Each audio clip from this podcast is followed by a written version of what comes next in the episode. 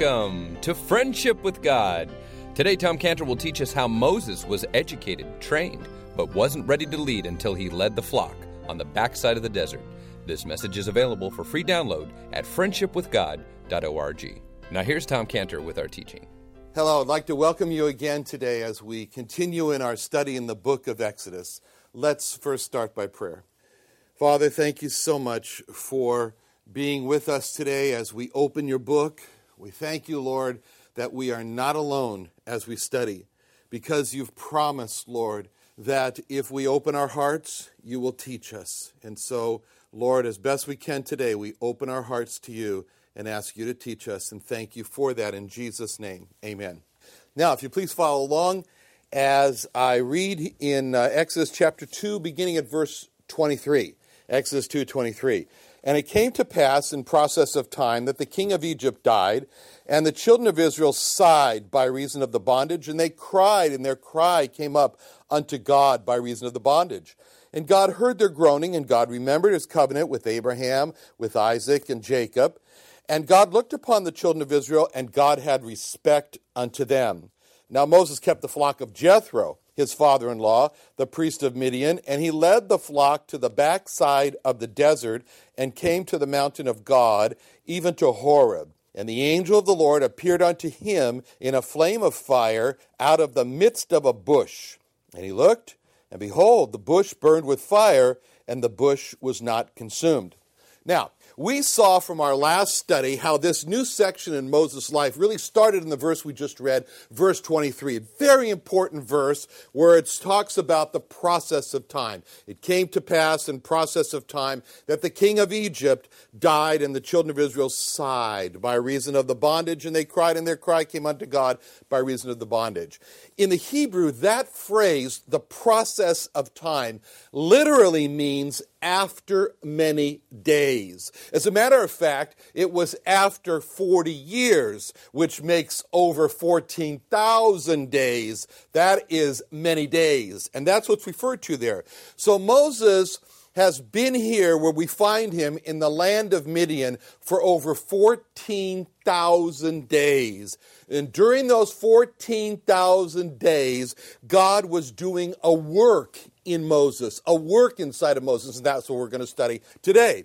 Now, those 14,000 days are over, where we are right now, and brings us now to chapter 3, verse 1, where God now puts Moses' life for us in focus. It's after the 14,000 days, and God has focused us now on Moses in the land of Midian. And chapter 3, verse 1, it speaks about this time after the 14,000 days, where it says, now Moses kept the flock of Jethro, his father-in-law, the priest of Midian, and he led the flock to the backside of the desert and came to the mountain of God, even to Horeb. So the scene that we have captured for us here in the words of verse 1 is where it starts off with this very important words, now.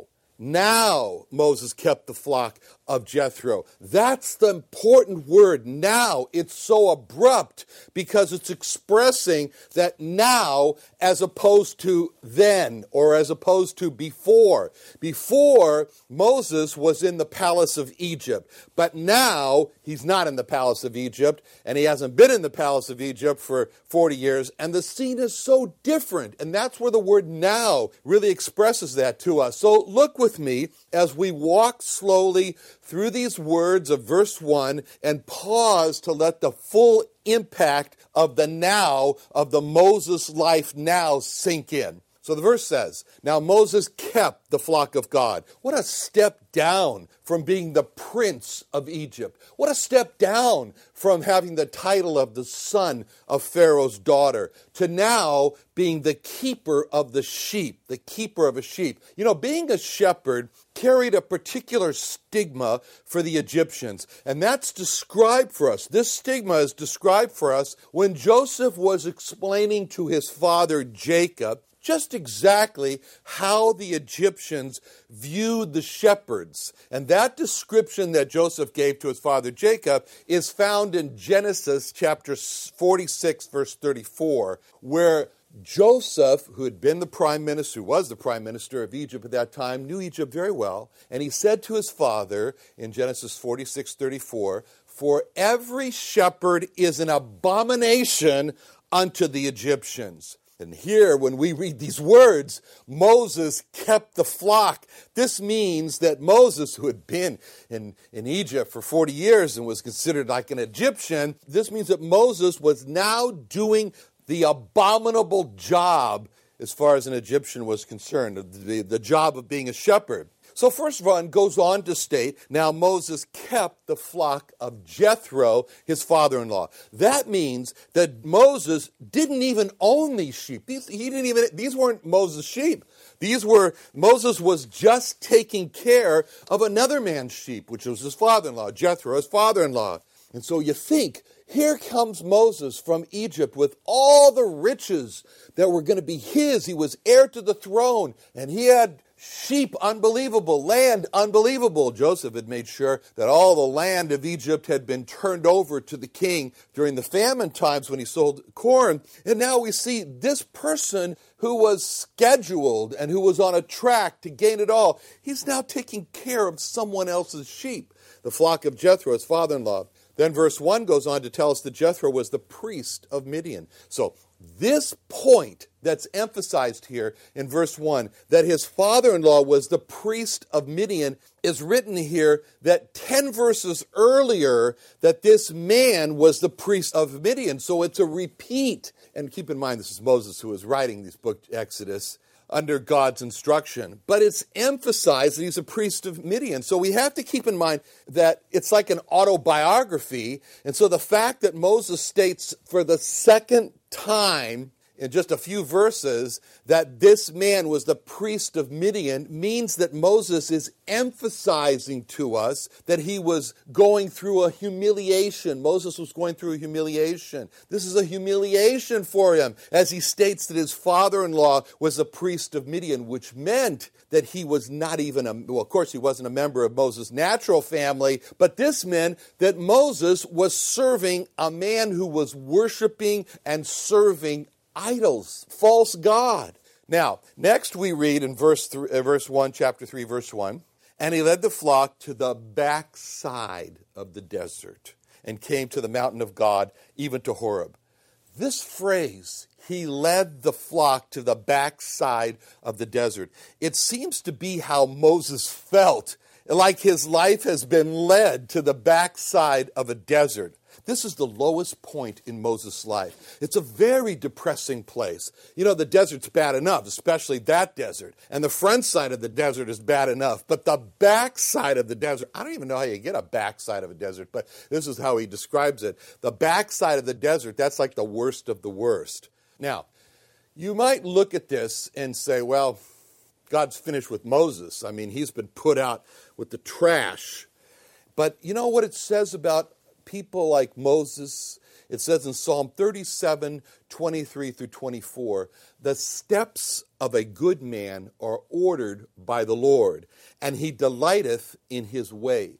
Though he fall, he shall not be utterly cast down, for the Lord upholdeth him with his hand.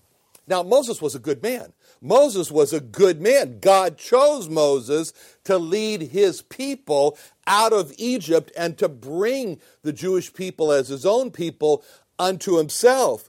Now, God would only choose a good man for that job. So that means that these steps in Moses' life during these 14,000 days, during these 40 years of his life, were ordered by the Lord.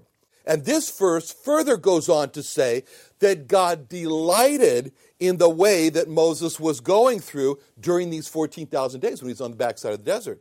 So if we're going to get on God's page, then we have to ask the question, why would God order for Moses to keep another man's flock who's an idolater and lead that flock to the desolate place of the backside of the desert? That's the question.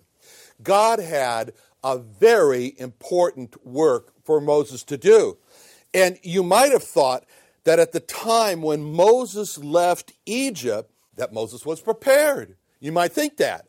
You might say, why? Because of what it says in Acts 7:22, where it says, it speaks about Moses at the end of his first 40 years of his life, When he left Egypt, this is what it says in Acts 7:22, very important verse. And Moses was learned in all the wisdom of the Egyptians and was mighty in words and in deeds. So, what this means is that when Moses left the palace, when Moses was in the palace, Moses was, number one, learned in all the wisdom of the Egyptians. Moses was a highly educated man. He was versed in every aspect of Egyptian learning. And at that time, Egypt was the leading nation for knowledge. It's number two, it says about Moses. Moses was mighty in words. Moses was a tremendous speaker. He was a tremendous orator. He had no problem speaking to great crowds. He was just plain eloquent. And number three, Acts 7:22 tells us, Moses was mighty in deeds. Moses was an accomplished person. Tradition says that Moses was a tremendous, accomplished military leader in Egypt. Now, most would look at a man like he is described here, like Moses is described here, as highly educated, a good speaker, an accomplished military leader, as being ready and prepared to lead God's people out of Egypt. Most would think that, but God did not agree, and God did not think so, because God saw, what God saw in Moses was not a man who was prepared and ready to lead his people out. God saw a person who was not ready yet to represent God. Now, what was the problem? Well, as an accomplished military leader, why wasn't Moses capable at this point for God, for the leadership position in God's service of leading out his whole people? Why wasn't he? As an accomplished orator, why, and here he has the most advanced education that the world could offer, why wasn't Moses qualified to speak for God?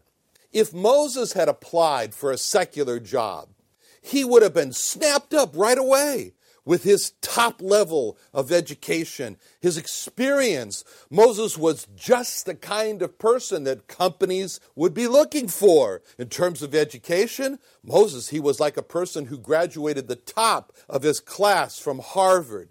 In terms of accomplishments, Moses was a good military leader. He would be like Dwight Eisenhower or Schwarzkopf.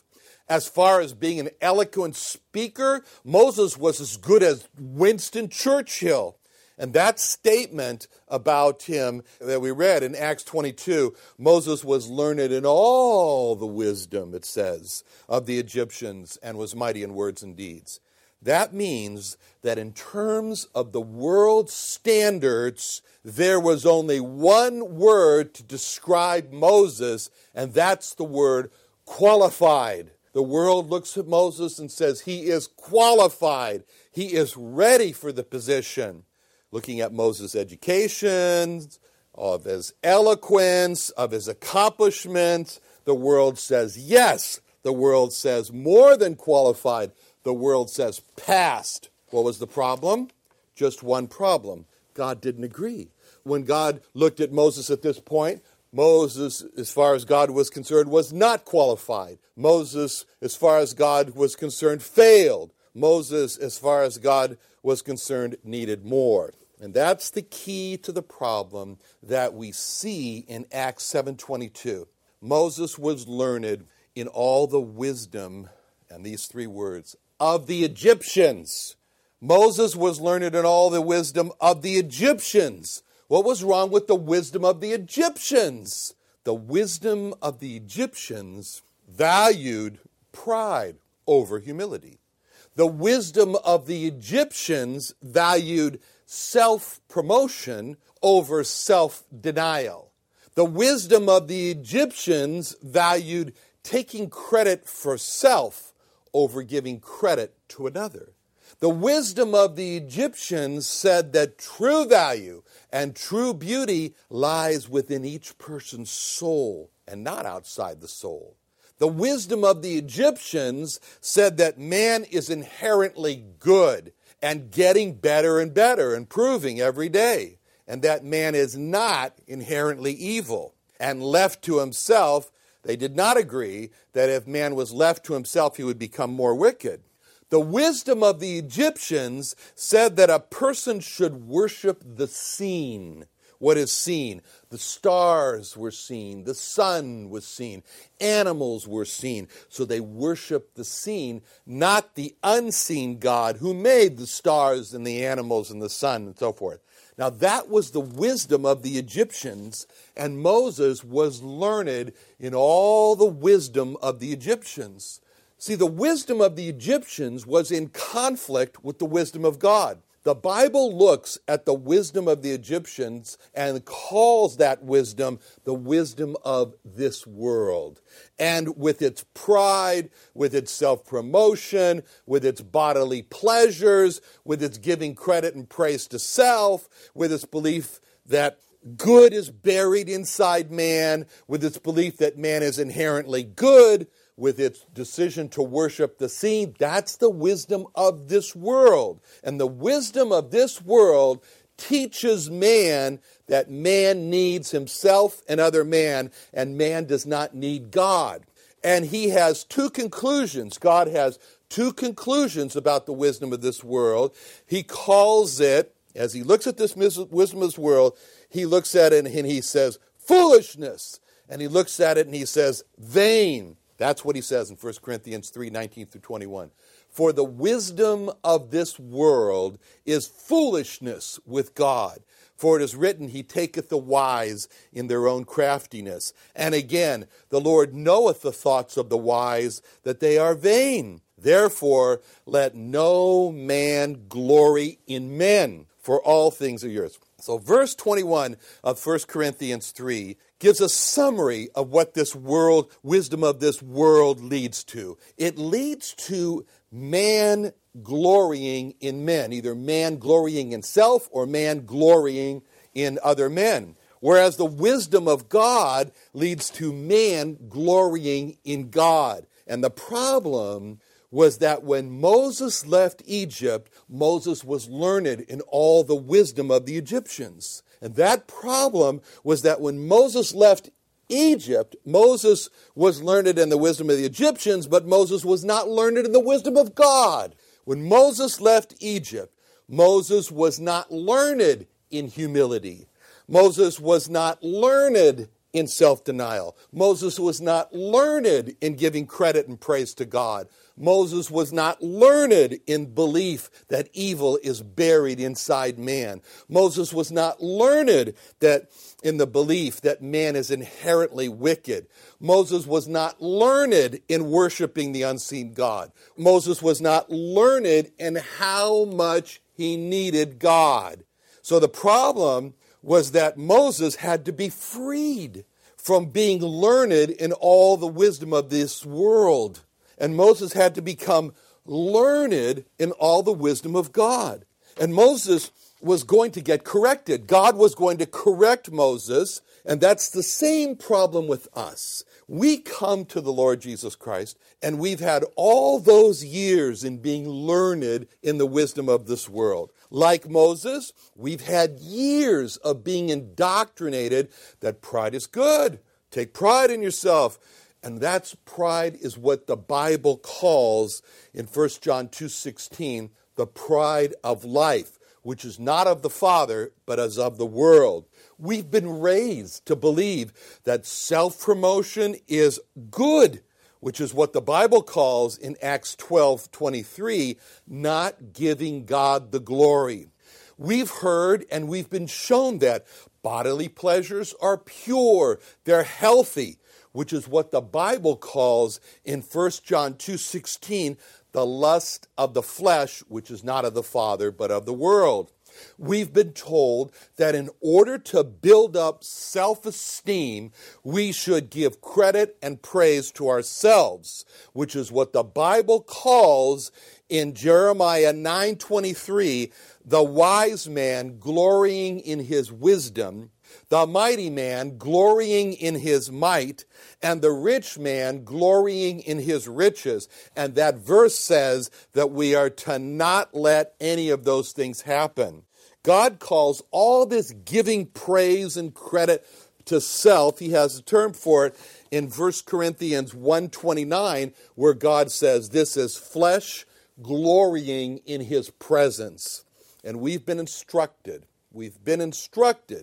that good is buried in man, which is what the Bible calls in Jeremiah 17:9, being self-deceived by our own hearts, which the Bible says in that verse is our hearts are deceitful above all things and desperately wicked.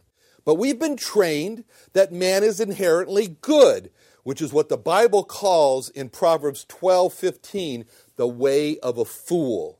We've been led to worship the seen at the shrines of money and possession and all the academic shrines, etc., which is what the Bible calls in 1 John 2:16, the lust of the eyes, which is not of the Father, but is of the world.